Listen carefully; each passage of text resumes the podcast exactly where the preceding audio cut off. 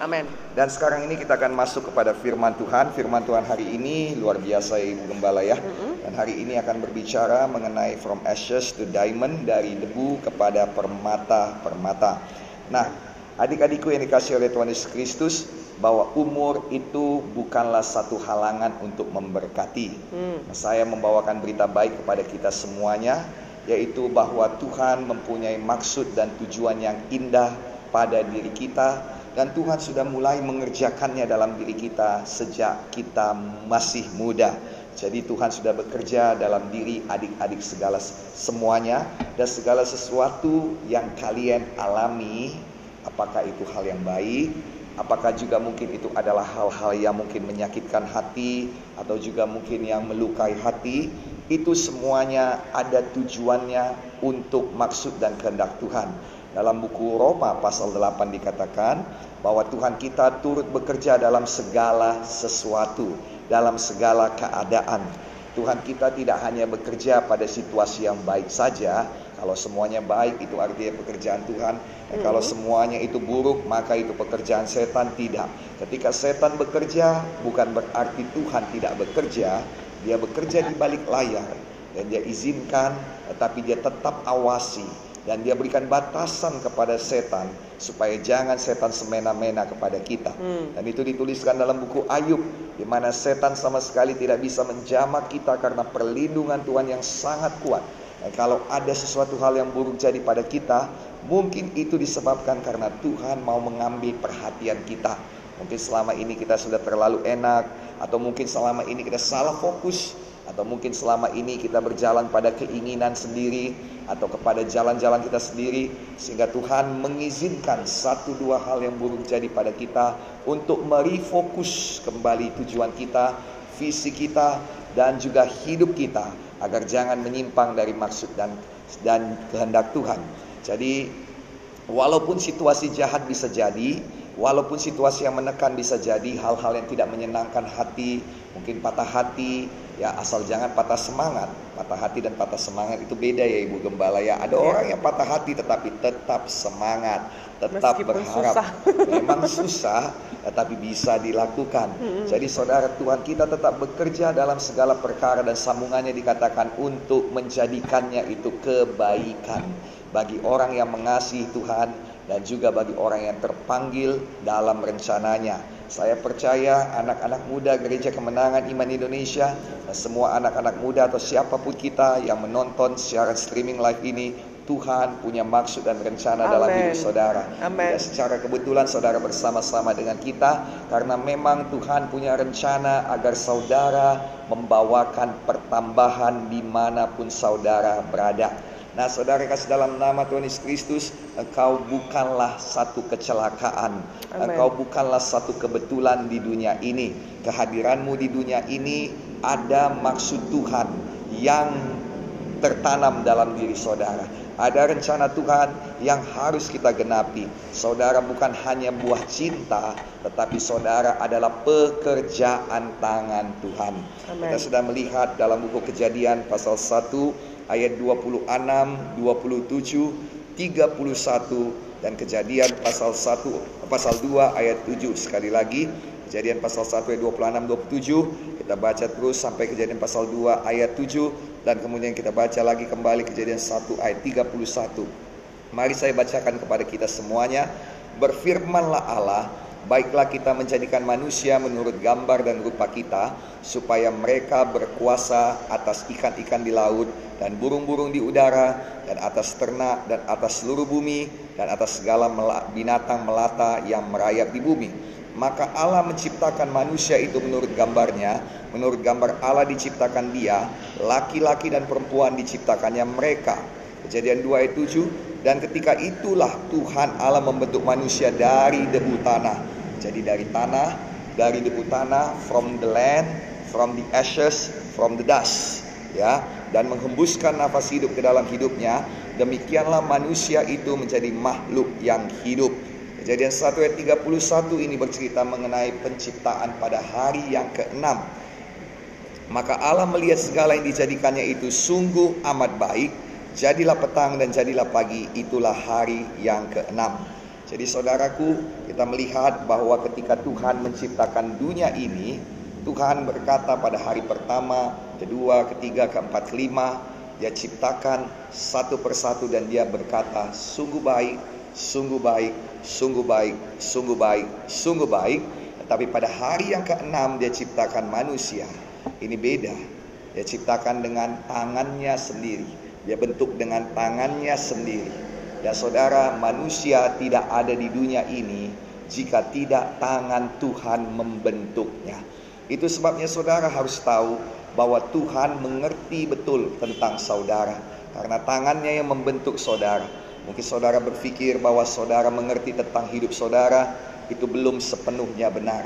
Mungkin saudara mengerti, mungkin saudara berpikir saudara mengerti bahwa tidak ada harapan lagi dalam hidup saudara, itu tidak sepenuhnya benar.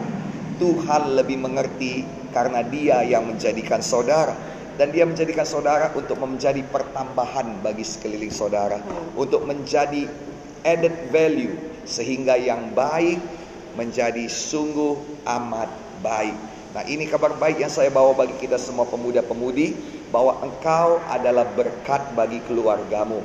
Tidak peduli apa yang dikatakan orang tentang saudara, tidak peduli apa yang dikatakan orang tua saudara tentang saudara, tidak peduli apa yang dikatakan dunia tentang saudara, tidak peduli bahkan apa yang kau katakan tentang dirimu sendiri.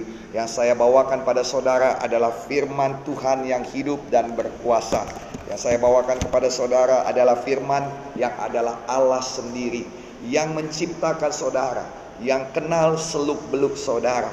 Dan firman Tuhan ini pasti akan mengubahkan hidup kita apabila kita percaya kepadanya. Iya, sering kali yang ada justru Pak Gembala, orang-orang kita ini, anak-anak muda ini banyak yang lebih percaya kepada apa kata orang. Banyak yang lebih percaya pada apa perkataan negatif yang ditujukan kepada dia. Jadi itu terngiang-ngiang pagi, siang, malam, mau di tempat tidur, mau di tempat kerja, ketika dikatakan kamu tuh jelek, ah, terngiang-ngiang.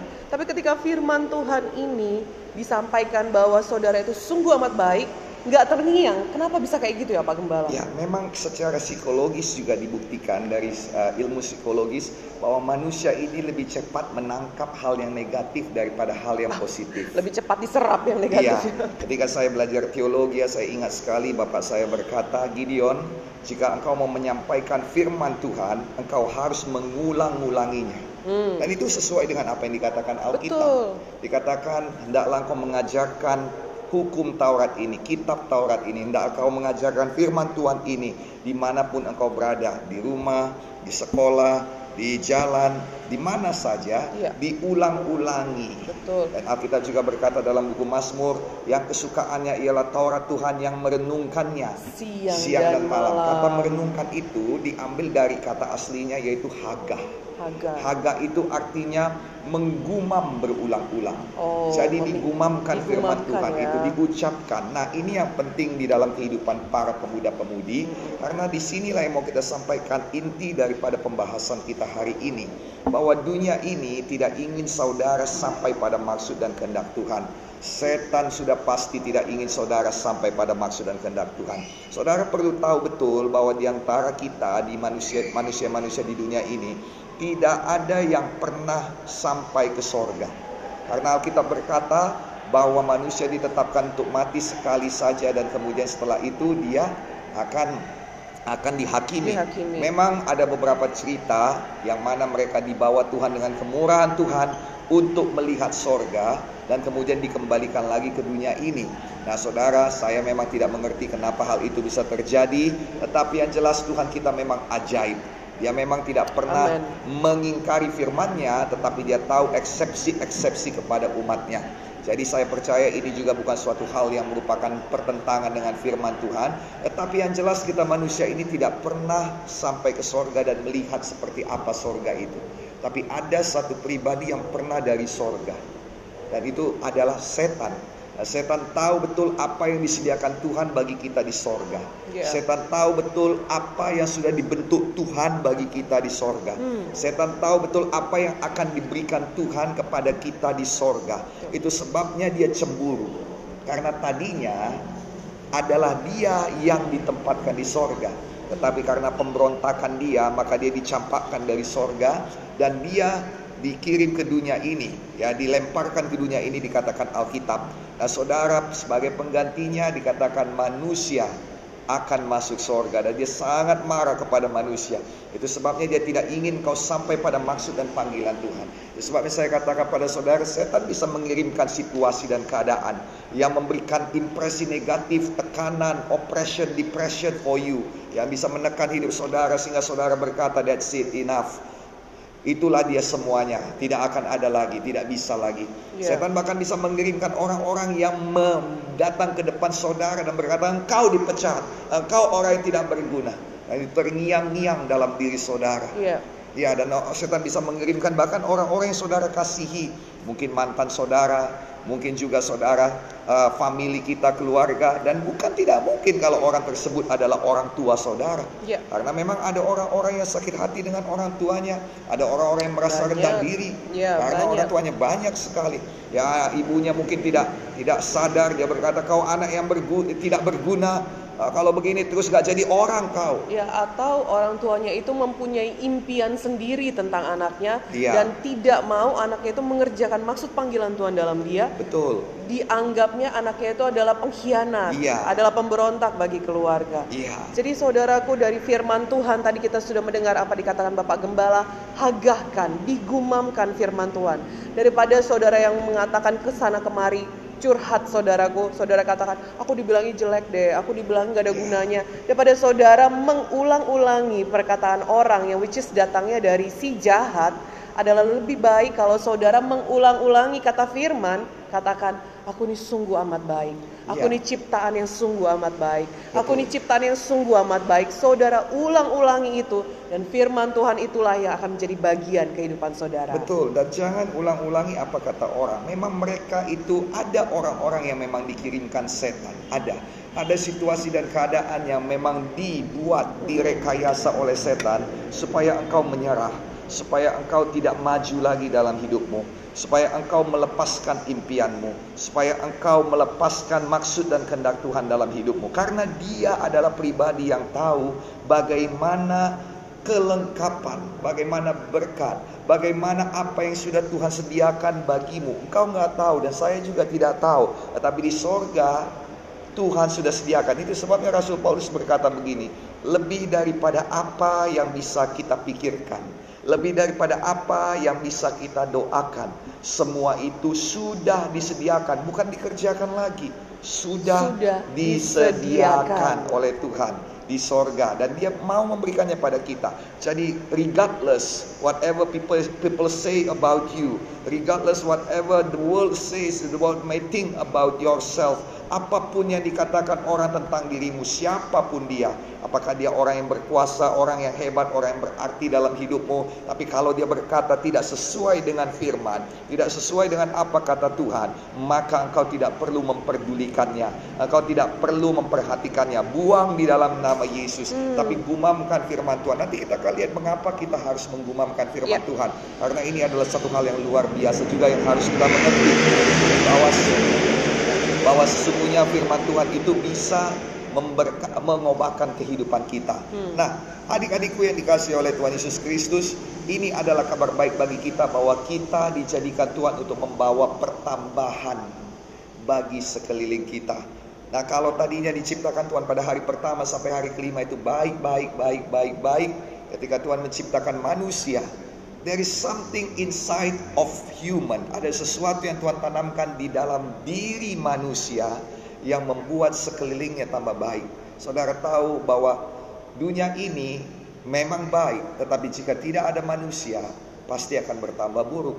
Tetapi dunia ini yang baik akan bertambah baik jika ada manusia. Dosa membuat manusia ini menjadi buruk dan karena itu manusia bisa menambah buruk juga dunia di mana manusia yang berdosa itu ada. Tetapi kita ini adalah agen-agennya Tuhan.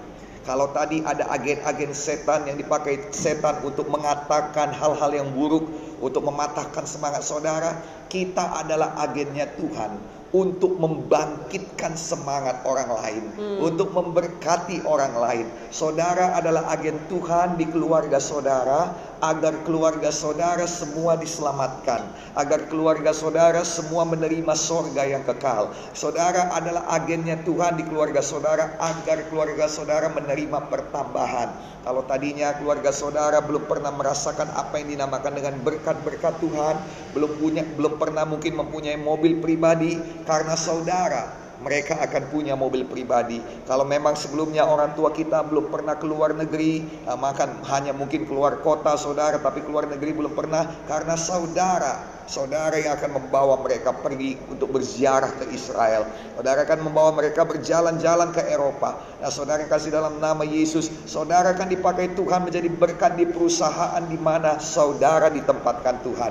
Saudara bukanlah satu kutukan, saudara bukanlah satu permasalahan. Saudara anak-anak muda yang mendengarkan saya saat ini adalah jawaban. Dan kalau kau setia, kalau adik-adikku ini setia pada perkara-perkara kecil yang Tuhan berikan padamu, dan kau tidak pernah menyerah atas segala tantangan yang datang di dalam hidupmu. Dengarkan baik-baik, kalau engkau cukup lama dalam hidup ini, kau tahu akan ada tantangan demi tantangan. Engkau tahu akan ada persoalan demi persoalan. Engkau tahu akan datang tekanan demi tekanan, tapi jangan menyerah. Kuncinya itu tetap percaya. Jangan pernah menyerah, tetap maju dan tetap percaya firman Tuhan karena Tuhan tidak memberikan sesuatu pada kita yang melebihi kesanggupan kita. Amin. Semua hal yang baik atau hal yang buruk semua tidak melebihi kesanggupan kita. Minggu yang lalu kita sudah mendengarkan bahwa ada orang yang diberikan lima talenta, dua talenta dan satu talenta sesuai dengan kesanggupannya, sesuai dengan kemampuannya. Semua kebaikan berkat-berkat Tuhan tidak akan diberikan pada kita kalau kita belum mampu menghandlenya, belum mampu untuk menjaganya. Demikian juga persoalan-persoalan tidak akan datang kepada kita kalau kita tidak mampu menanganinya dan tidak mampu mengalahkannya. Betul. Apa pun dalam hidup ini, kau tahu kalau kau cukup lama hidup, kau tahu akan datang yang dinamakan dengan sakit hati. Tapi Tuhan tidak mau kau terpuruk dalam sakit hatimu. Tuhan mau kau bangun, bangkit karena kita punya tugas kita punya maksud dan tujuan Tuhan, yaitu apa? Kita menjadi added value, nilai tambah bagi sekeliling kita.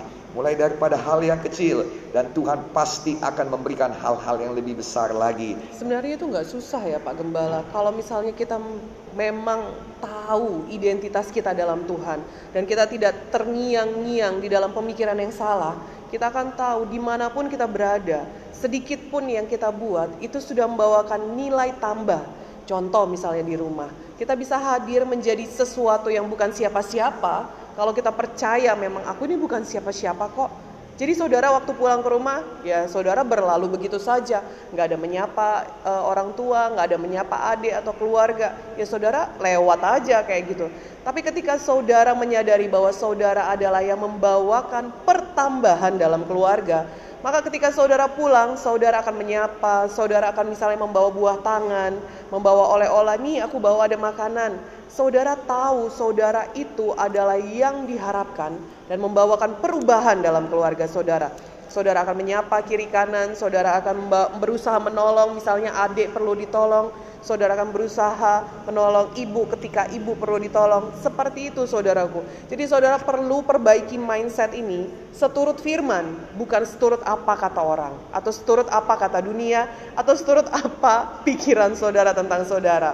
Jadi dengan demikian hidup saudara itu jalannya ke arah yang berbeda. Seperti itu. Ya, Silakan, jadi Pak. siapa yang kita dengarkan, siapa yang kita percayai itu akan berpengaruh sangat di dalam kehidupan kita. Nah saudara kasih dalam nama Tuhan Yesus Kristus Kalau kita percaya pada Tuhan Maka Tuhan yang akan bekerja Kalau kita percaya kepada setan Maka setan akan oh, bekerja. Oh iya betul. Ya kembali lagi dalam hidup ini saudara Akan ada agen-agennya setan. Tapi saya perlu ingatkan Ada agennya Tuhan juga. Ya. Saya hari ini adalah agen Tuhan yang berkata pada saudara You have a purpose in your life. Amen. Kau punya tujuan. God's purpose in your life, tujuan Tuhan di dalam hidupmu. Dan jangan menyerah. Ada satu orang di Alkitab yang berpikir bahwa hidupnya sudah selesai. Hmm. Dia sudah set settled pada kehidupannya. I'm settled in my problems. I'm settled in my poverty. I'm settled in all of the oppression in my life. Aku sudah settled memang inilah hidupku. Hidupku adalah miskin. Hidupku adalah tidak diberkati. Hidupku adalah orang-orang yang tertekan.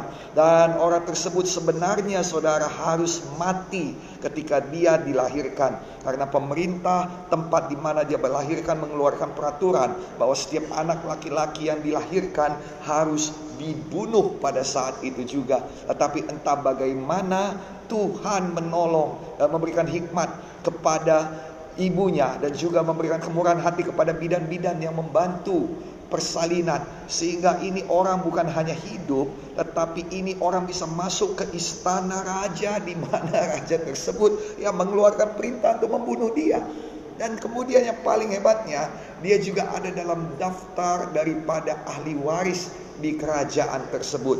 Nah, saudara, tetapi saudara dia juga tahu bahwa dia punya maksud dan panggilan Tuhan di dalam hidupnya. Sayangnya dia berusaha untuk melakukannya dengan kekuatannya sendiri.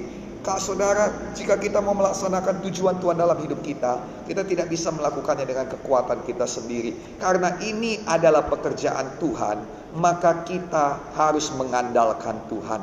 Nah saudara, kalau ini adalah gerejanya saya, maka saudara harus ikut apa kata Pak Gembala. Kalau itu adalah gerejanya Pak Wakari, saudara harus ikut apa kata Pak Wakari. Kalau itu adalah gerejanya Bapak Bambang Jonan, Bapak Insinyur Niko, saudara harus ikut apa kata Bapak Insinyur Niko dan Bapak Bambang Jonan. Nah saudara, ini kita ini adalah ciptaan Tuhan. Tangan Tuhan ada dalam diri saudara. Nah saudara yang kasih dalam nama Tuhan Yesus Kristus, itu sebabnya kita ini harus ikut apa katanya Tuhan. Nah saudara, Mungkin saudara berpikir, saudara sudah selesai. Ini orang dia berpikir, aku sudah selesai. Aku tidak akan mungkin lebih baik lagi. Dia berusaha saudara melakukan melakukan uh, ke, uh, maksud dan kehendak Tuhan dengan kekuatannya dan dia gagal. Dan hmm. karena itu dia mau dibunuh, dia lari dan jadi seorang penggembala. Di situlah dia berpikir bahwa sudah selesai. Inilah hidupku. Orang yang biasa-biasa. Aku sudah gagal. Tidak banyak lagi yang bisa kulakukan. Tetapi Tuhan masih ingat Alkitab berkata bahwa Tuhan mengingat hasil perbuatan tangannya. Tuhan mengingat karya tangannya. Dan Alkitab kita berkata bahwa tangan Tuhan yang membentuk saudara. Itu sebabnya Tuhan mengingat saudara. Mungkin dunia tidak mengingat saudara. Alkitab berkata, sekalipun orang tua kita melupakan kita, Tuhan membuka tangannya kepada kita. Tuhan ingat saudara. Kita berkata bahwa Tuhan bukan hanya ingat, Dia tahu seluruh hidup kita. Dia tahu permasalahan kita. Dia tahu saudara apa yang kita alami dalam hidup ini. Mungkin saudara bertanya, mengapa Tuhan tidak bertindak kalau memang Dia tahu? Karena Dia menunggu saudara bertindak terlebih dahulu. Saudara, ketika anak anak bungsu yang mengkhianat itu, anak bungsu yang meninggalkan bapaknya itu mengalami banyak persoalan.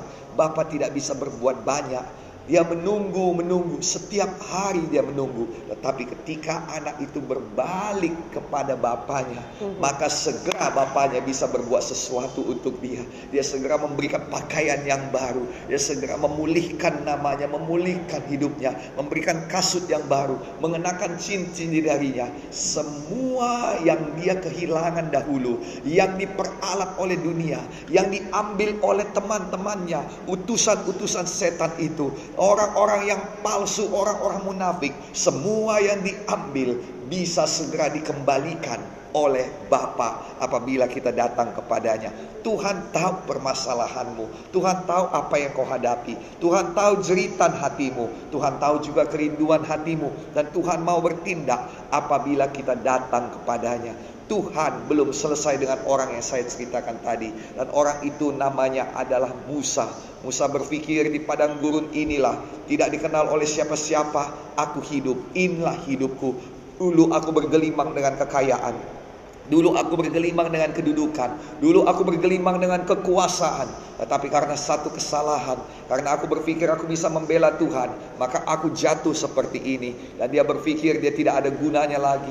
Tapi Tuhan ingat dan Tuhan panggil di hadapan Tuhan dia mengaku bahwa dia punya kekurangan yang besar. Dia seorang yang gagap, dia seorang peta lidah yang tidak bisa berbicara. Bahkan dia merasa tidak layak, dia berkata suruhlah orang lain ya Tuhan atau panggillah abangku, abangku Harun pun lebih baik daripada aku. Yang menganggap orang lain lebih baik daripadanya. Nah, saudara-saudari kasih dalam nama Tuhan Yesus Kristus, mungkinkah saudara menganggap orang lain juga lebih baik daripadamu? Oh, semua orang lebih kaya, semua orang lebih pintar, semua orang lebih pantas, semua orang lebih baik daripada aku. Tidak ada lagi yang bisa kulakukan. Aku memang seorang yang bodoh, seorang sampah masyarakat. Tapi jangan saudara lupa, saudara adalah ciptaan tangan Tuhan apa pun yang dikatakan oleh setan kepada saudara, apa pun yang diperbuat oleh dunia ini kepada saudara, dengarkan baik-baik. Dunia mungkin bisa berbuat banyak hal. Dia datangkan sakit hati kepadamu, dia datangkan tekanan padamu, dia datangkan persoalan kepadamu.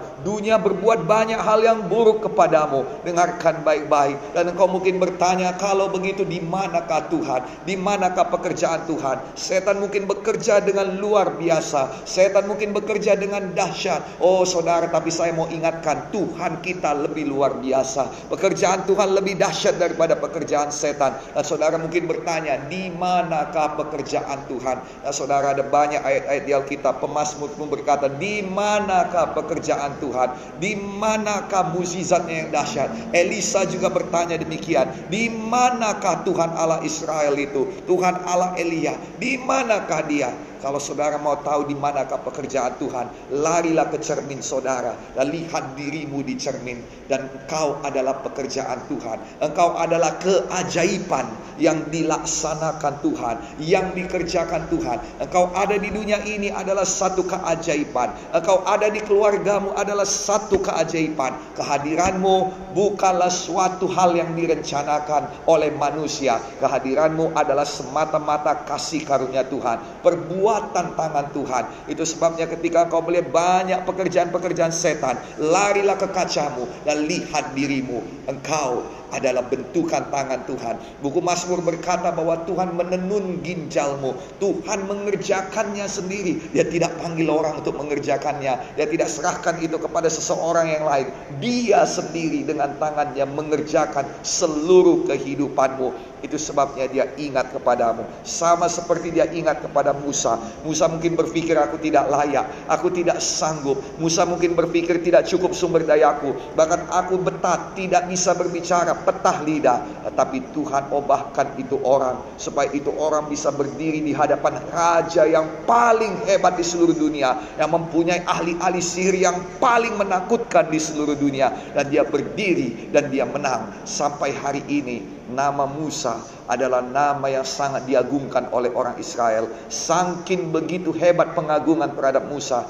maka Tuhan harus menguburkan sendiri Musa. Tidak ada bekasnya lagi. Karena Tuhan tahu apabila ada kuburan Musa, orang Israel akan rame-rame berziarah, berziarah, berziarah dan mendewakan Musa, meninggalkan Tuhan. Begitulah hebatnya Tuhan boleh memakai seorang yang merasa Dirinya tidak bisa diobahkan lagi. Begitulah hebatnya Tuhan boleh memakai seorang yang merasa dirinya tidak bisa diobahkan lagi. Saudara yang kekasih di dalam nama Tuhan Yesus Kristus. Hari ini saya mau katakan kepada saudara bahwa engkau bisa diobahkan oleh Tuhan. Mungkin kau berpikir I'm settled for this. Sudahlah, aku memang seorang narkobaan. Oh, saya mau beritahu pada saudara, ada banyak pelayan-pelayan Tuhan di gereja kita ini yang mantan daripada narkoba. Tuhan pakai dia luar biasa. Tuhan pakai dia menjadi berkat bagi sidang Tuhan. Tuhan pakai dia menjadi berkat bagi saya. Tuhan pakai dia menjadi berkat bagi orang lain. Tuhan pakai dia menjadi berkat bagi pasangan hidupnya, bagi anak-anaknya. Tuhan pakai dia menjadi berkat karena memang tujuan Tuhan tidak bisa gagal. Tujuan Tuhan adalah menambah value, menambah nilai bagi sekeliling kita. Engkau adalah orang yang menambah nilai bagi sekeliling saudara, menambah nilai bagi keluargamu, menambah nilai bagi tempatmu, bagi kota Medan. Dan kalau kita setia, kita adalah orang-orang yang menambah nilai bagi Indonesia. Saya percaya hari ini ya Ibu Gembala ya, Tuhan sedang memanggil anak-anak muda untuk menjadi berkat bagi bangsa dan negara kita ini. Amen. Ya, tidak hanya seperti orang anak-anak muda biasa-biasa saja. Dan hari ini kita mau beritahukan kepada saudara apa yang harus saudara lakukan. Dengarkan baik-baik. Kalau kita melihat ada satu orang anak muda juga yang dilupakan oleh orang tuanya. Orang tuanya mempunyai tujuh anak laki-laki.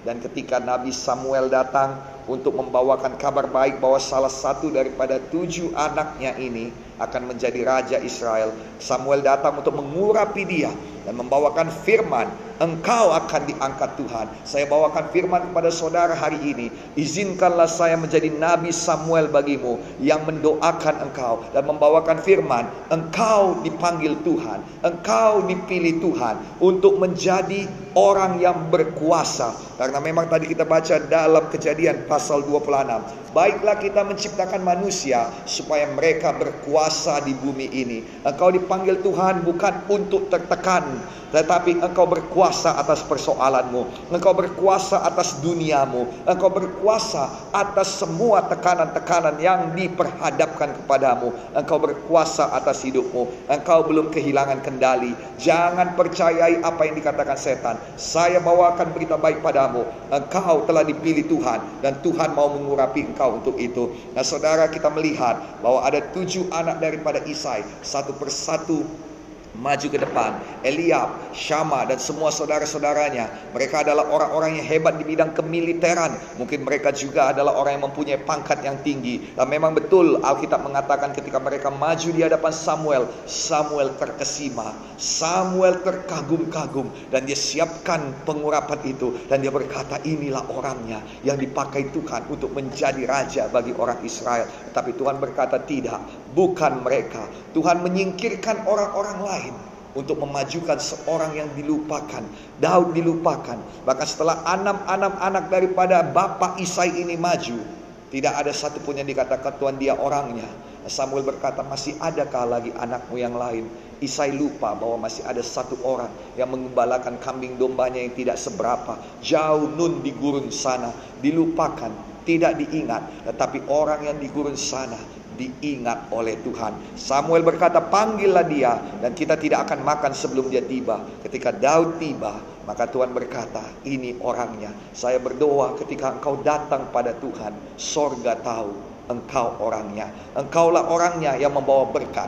Engkaulah orangnya yang menjadi pemimpin dalam keluargamu. Engkaulah orangnya yang mengubahkan keluargamu. Engkaulah orangnya yang dipakai Tuhan untuk mengubahkan seluruh keluargamu untuk jadi kemuliaan bagi Tuhan. Dan kalau kau setia, mulai daripada hal yang kecil, mengubahkan keluarga, mengubahkan gereja, mengubahkan kota, pada akhirnya kiranya Tuhan berkenan bahwa ada anak-anak muda di sini yang menjadi berkat bagi bangsa dan negara kita. Tahukah saudara di manakah letak perubahan dari Daud? Daud adalah orang yang biasa Mungkin dia tidak lebih daripada abang-abangnya. Mungkin dia tidak lebih daripada kakak-kakaknya yang luar biasa itu. Mungkin pun dia kurang dari antara mereka semuanya. Tapi satu perkara, dialah yang menerima firman dan yang menerima pengurapan Tuhan. Hari ini dengarkan firman. Terima firman Tuhan. Dan saya berdoa dalam nama Yesus turunlah kiranya roh kudus pada saudara. Dan pengurapan Tuhan dialirkan dalam nama Yesus. Supaya Roh Kudus meneguhkan firman yang saudara terima. Nah, dengarkan saya saudara, ini penting, penting, penting sekali bahwa kita harus menerima firman. Dalam Kejadian pasal 1 dikatakan bahwa Tuhan menjadikan manusia ini dengan firman-Nya dan Tuhan menjadikannya bukan hanya dalam satu kali berfirman, tapi Tuhan jadikan dalam enam kali berfirman termasuk juga kepada manusia Tuhan berfirman terlebih dahulu. Nah saudara dengarkan baik-baik ini penting sekali. Setiap kali Tuhan berfirman nomor satu ada roh kudus yang mengerjakannya. Dan nomor dua bumi merespon. Dunia merespon kepada firman Tuhan. Mungkin dunia tidak merespon kepada keinginanmu. Mungkin dunia tidak merespon kepada tuntutanmu. Mungkin dunia tidak merespon pada doa-doamu. Tapi dunia pasti merespon kepada firman Tuhan. Nah, saudara adalah Roh Kudus yang mengerjakannya dan dunia menerimanya. Dunia menerima pekerjaan Tuhan. Ketika Tuhan berkata, "Jadilah terang," maka Roh Kudus mengerjakannya walaupun tidak ada sarana pendukung seperti matahari, bulan dan bintang karena itu diciptakan belakangan. Tetapi dunia, tetapi itu terjadi. Terang itu menerangi dunia ini dan dunia menerima terang. Dan kemudian Tuhan menjadikan cakrawala yang memisahkan air dan daratan dunia merespon dan air segera berkumpul di satu tempat dan daratan mulai naik ke atas muncul. Setiap kali Tuhan berfirman, dunia merespon. Setiap kali Tuhan berfirman, tanah merespon. Nah, saudara tahu kita dibuat dari debu tanah. Kita dibuat dari tanah. Tuhan mengambil tanah liat dan membentuknya dengan tangannya sendiri. Ataukah saudara setiap kali saudara berbicara, tubuhmu merespon. Hidupmu merespon itu sebabnya saya katakan lagi kepada saudara, Daud hidupnya berubah dari seorang yang bukan siapa-siapa, dari seorang yang dilupakan oleh orang tuanya menjadi seorang raja Israel yang membawakan kebebasan daripada daripada cengkraman Goliat musuh daripada Israel yang membawa perluasan bagi Yerusalem dan juga perluasan bagi tanah Israel This is something wonderful. Ini satu hal yang luar biasa. Engkaulah orang yang membawa perluasan bagi keluargamu. Engkaulah orang yang membawa perluasan bagi gereja kemenangan iman Indonesia. Engkaulah orang yang membawa perluasan bagi tokomu yang sekarang mungkin kecil. Tetapi itu tidak akan tetap kecil. Jika kita setia dan kita tahu bahwa kita membawakan added value bagi bagi sekeliling kita. Membawakan berkat bagi sekeliling kita. Maka Tuhan akan menjadikannya. Dengar baik-baik. Daud mungkin orang yang dilupakan tetapi satu hari dia terima firman Tuhan dan pengurapan Tuhan turun atasnya, maka dia mulai berubah. Tuhan menyediakan jalan baginya. Oh, sungguh tidak mungkin. Bagaimana mungkin kita pikirkan saudara bahwa seorang yang ada di padang gurun bisa merangkak naik ke istana raja. Itu suatu hal yang tidak mungkin. Tentunya akan lebih banyak kans, lebih banyak kesempatan dari abang-abangnya yang ada di militer untuk boleh naik menjadi orang-orang yang dipandang oleh raja, untuk boleh naik ke istana raja, jadi orang-orang yang mempunyai kedudukan. Tetapi Daud ini saudara luar biasa. Kalau ada firman dan kalau kalau ada pengurapan Tuhan semua itu bisa terjadi. Amen. Memang dikatakan setelah Daud menerima firman dan menerima pengurapan dia kembali ke padang gurun tempat dia berada. Tetapi dia tidak tinggal lagi di padang gurun karena Tuhan sudah buka jalan. Mungkin pada saat saudara terima firman ini, nah saudara penuh dengan Roh Kudus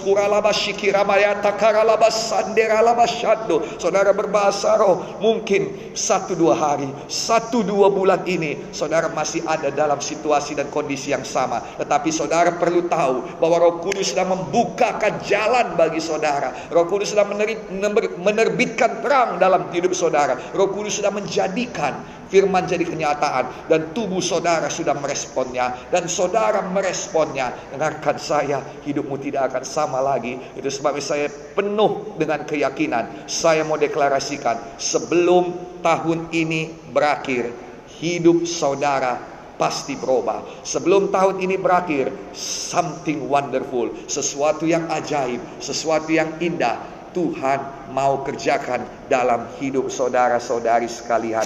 Apa, adakah Ibu Gembala mau beritakan lagi berkat ini yang luar biasa ini bagi semua saudara-saudari kita pemuda-pemudi kita ini? Kita akan simpulkan saja ya Bapak Gembala ya. Boleh, boleh, boleh. Yang pertama bahwa Tuhan mengingat pekerjaan tangan Tuhan. Jadi bagi saudara-saudari muda-mudi gereja kemenangan Indonesia, malam hari ini bila saudara mengetahui bahwa Tuhan tidak pernah melupakan saudara. Memang kelihatannya apa yang saudara hadapi itu berat. Memang kelihatannya saudara itu hidupnya kok di bawah-bawah saja. Tapi sesungguhnya Tuhan tidak pernah melupakan saudara. Dan ketika Tuhan mengingat saudara, maka pada saat itulah hidup saudara akan diubahkan oleh Tuhan. Kemudian yang kedua, jangan saudara lupa pada pekerjaan tangan Tuhan ada pada saudara. Di dalam saudara itu adalah ada harta yang berharga.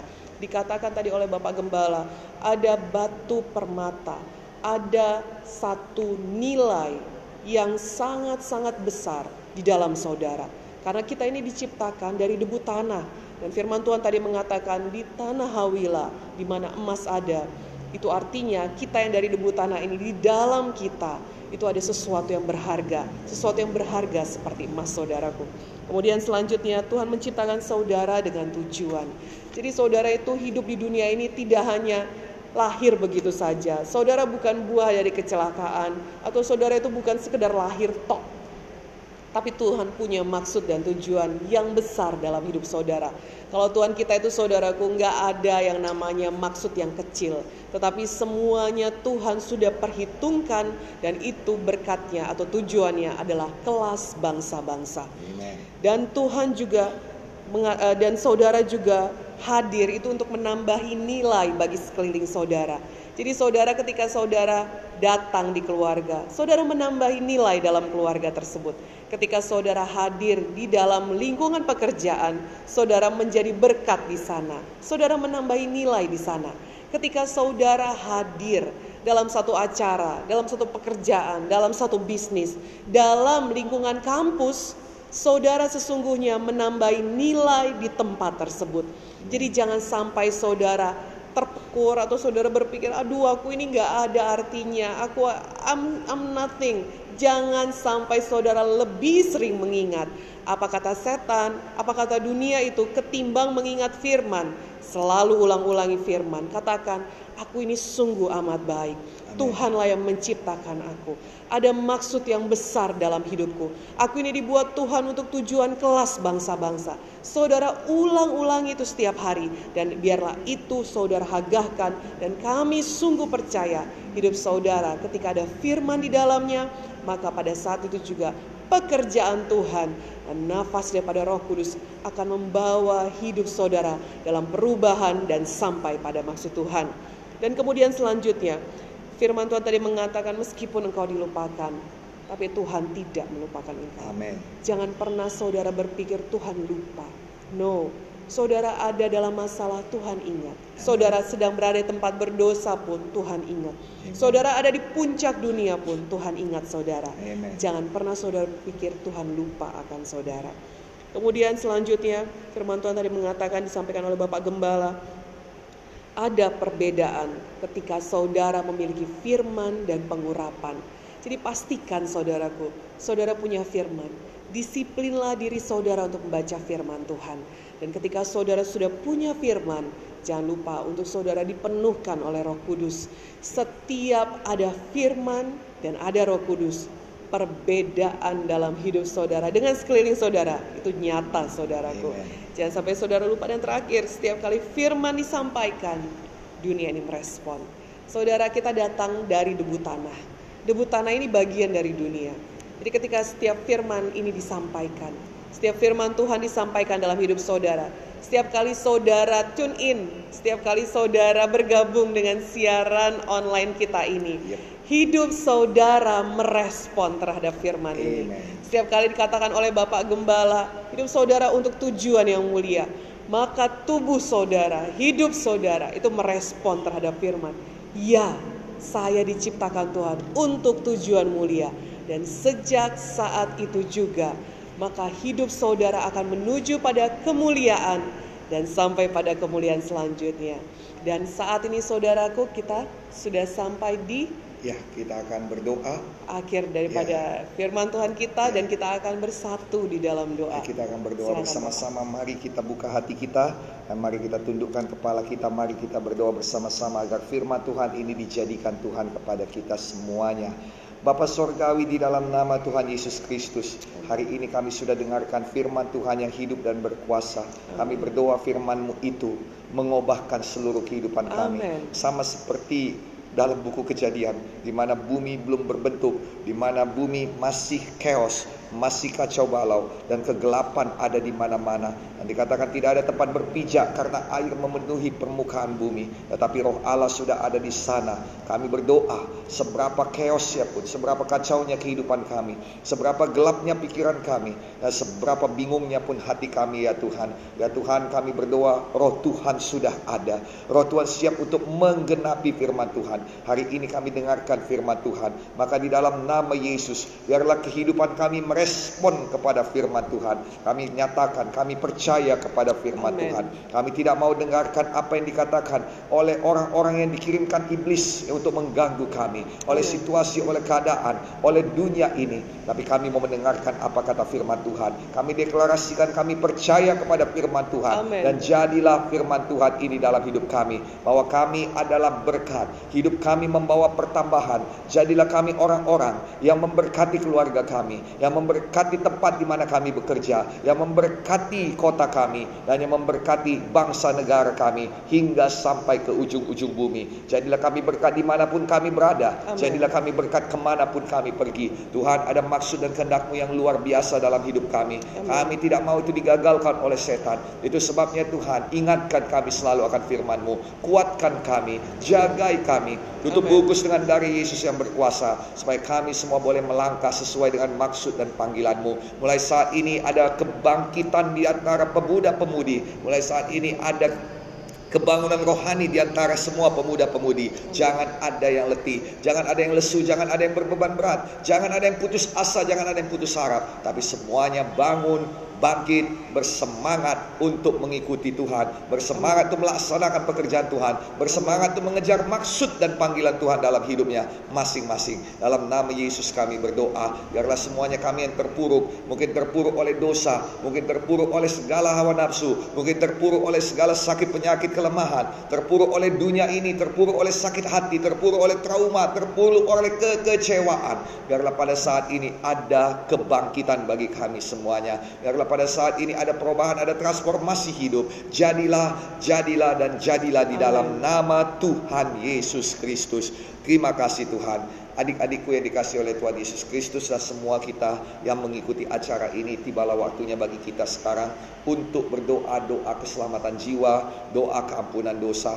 Oleh karena itu marilah sama-sama kita taruh tangan kiri kita di dada tanda hati kita dibuka kepada Tuhan Yesus, angkatlah tangan kanan saudara kepada Tuhan dan ucapkanlah doa ini dengan sepenuh hati dalam nama Tuhan Yesus Kristus katakanlah, "Oh Tuhan Yesus, Oh Tuhan Yesus, saya percaya kepadamu, saya percaya padamu. saya butuh Engkau." Saya butuh Engkau. Masuklah dalam hati saya. Masuklah dalam hati saya. Jadilah Tuhan dan Juru Selamat saya. Jadilah Tuhan dan Juru Selamat saya. Penolong dan penebus saya. Penolong dan penebus saya. Ampunilah dosa-dosa saya. Ampunilah dosa-dosa Dan saya. sucikanlah saya. Dan sucikanlah Dengan saya. darah Yesus. Dengan darah Yesus. Mulai saat ini. Mulai saat ini Saya lahir baru. saya lahir baru. Dan menjadi anak Bapa Sorga. Dan menjadi anak Bapa Sorga. Pegang tangan saya Tuhan. Pegang tangan saya Tuhan. Jauhkanlah saya daripada yang jahat. Jauhkanlah saya daripada yang Bawakan jahat. Kebaikan-kebaikanmu pada saya. Bawakanlah kebaikan-kebaikan Dalam nama saya. Yesus saya berdoa. Dalam nama Yesus saya berdoa. Terima kasih Tuhan Yesus. Terima kasih Tuhan Yesus. Semua kita yang percaya sepakat berkata Amin. Amin, amin, amin, dan amin. Saudara-saudari adik-adikku yang dikasih oleh Tuhan Yesus Kristus apabila kita mengucapkan doa ini dengan sepenuh hati maka kami berdua di sini dan saya gembala sidang saudara mau meneguhkan bahwa kita sudah lahir baru. Lahir baru itu adalah roh kita yang dilahirkan oleh Roh Kudus menjadi anak-anak Bapa Sorgawi.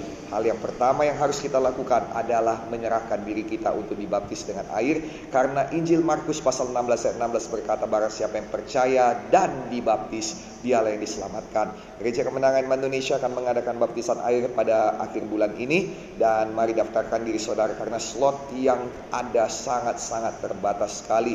Dalam satu kali uh, ibadah baptisan air hanya ada uh, 20 orang yang bisa kita baptiskan. Kita akan mengadakannya dua kali jadi hanya 40 orang maksimum.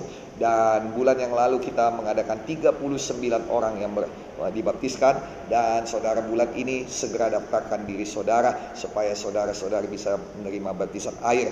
Dan kemudian saudara baca Alkitab saudara dan latihlah diri saudara untuk berdoa. Dan yang terakhir temukanlah satu gereja yang hidup di mana saudara bisa beribadah dan boleh bertumbuh dalam Tuhan. Dalam hal ini dengan sangat sukacita dan berbangga hati dengan harapan penuh kami berdua keluarga gembala sidang saudara me- mengucapkan Selamat datang di rumah kita, selamat datang di Gereja Kemenangan Iman Indonesia.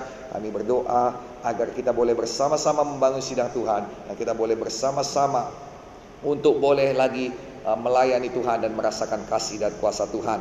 Dan saudara-saudari, kami berdoa agar sampai waktunya kita bisa melaksanakan ibadah offline dan kita boleh bertemu di mana saya boleh berdoa bagi saudara. Saudara tetap sehat, saudara tetap kuat, saudara tetap dilindungi oleh Tuhan Yesus Kristus. Tuhan Yesus memberkati kita semuanya dan kami sangat berterima kasih karena saudara-saudari bersama-sama dengan kita pada firman Tuhan ini kiranya firman Tuhan memberkati kita semuanya.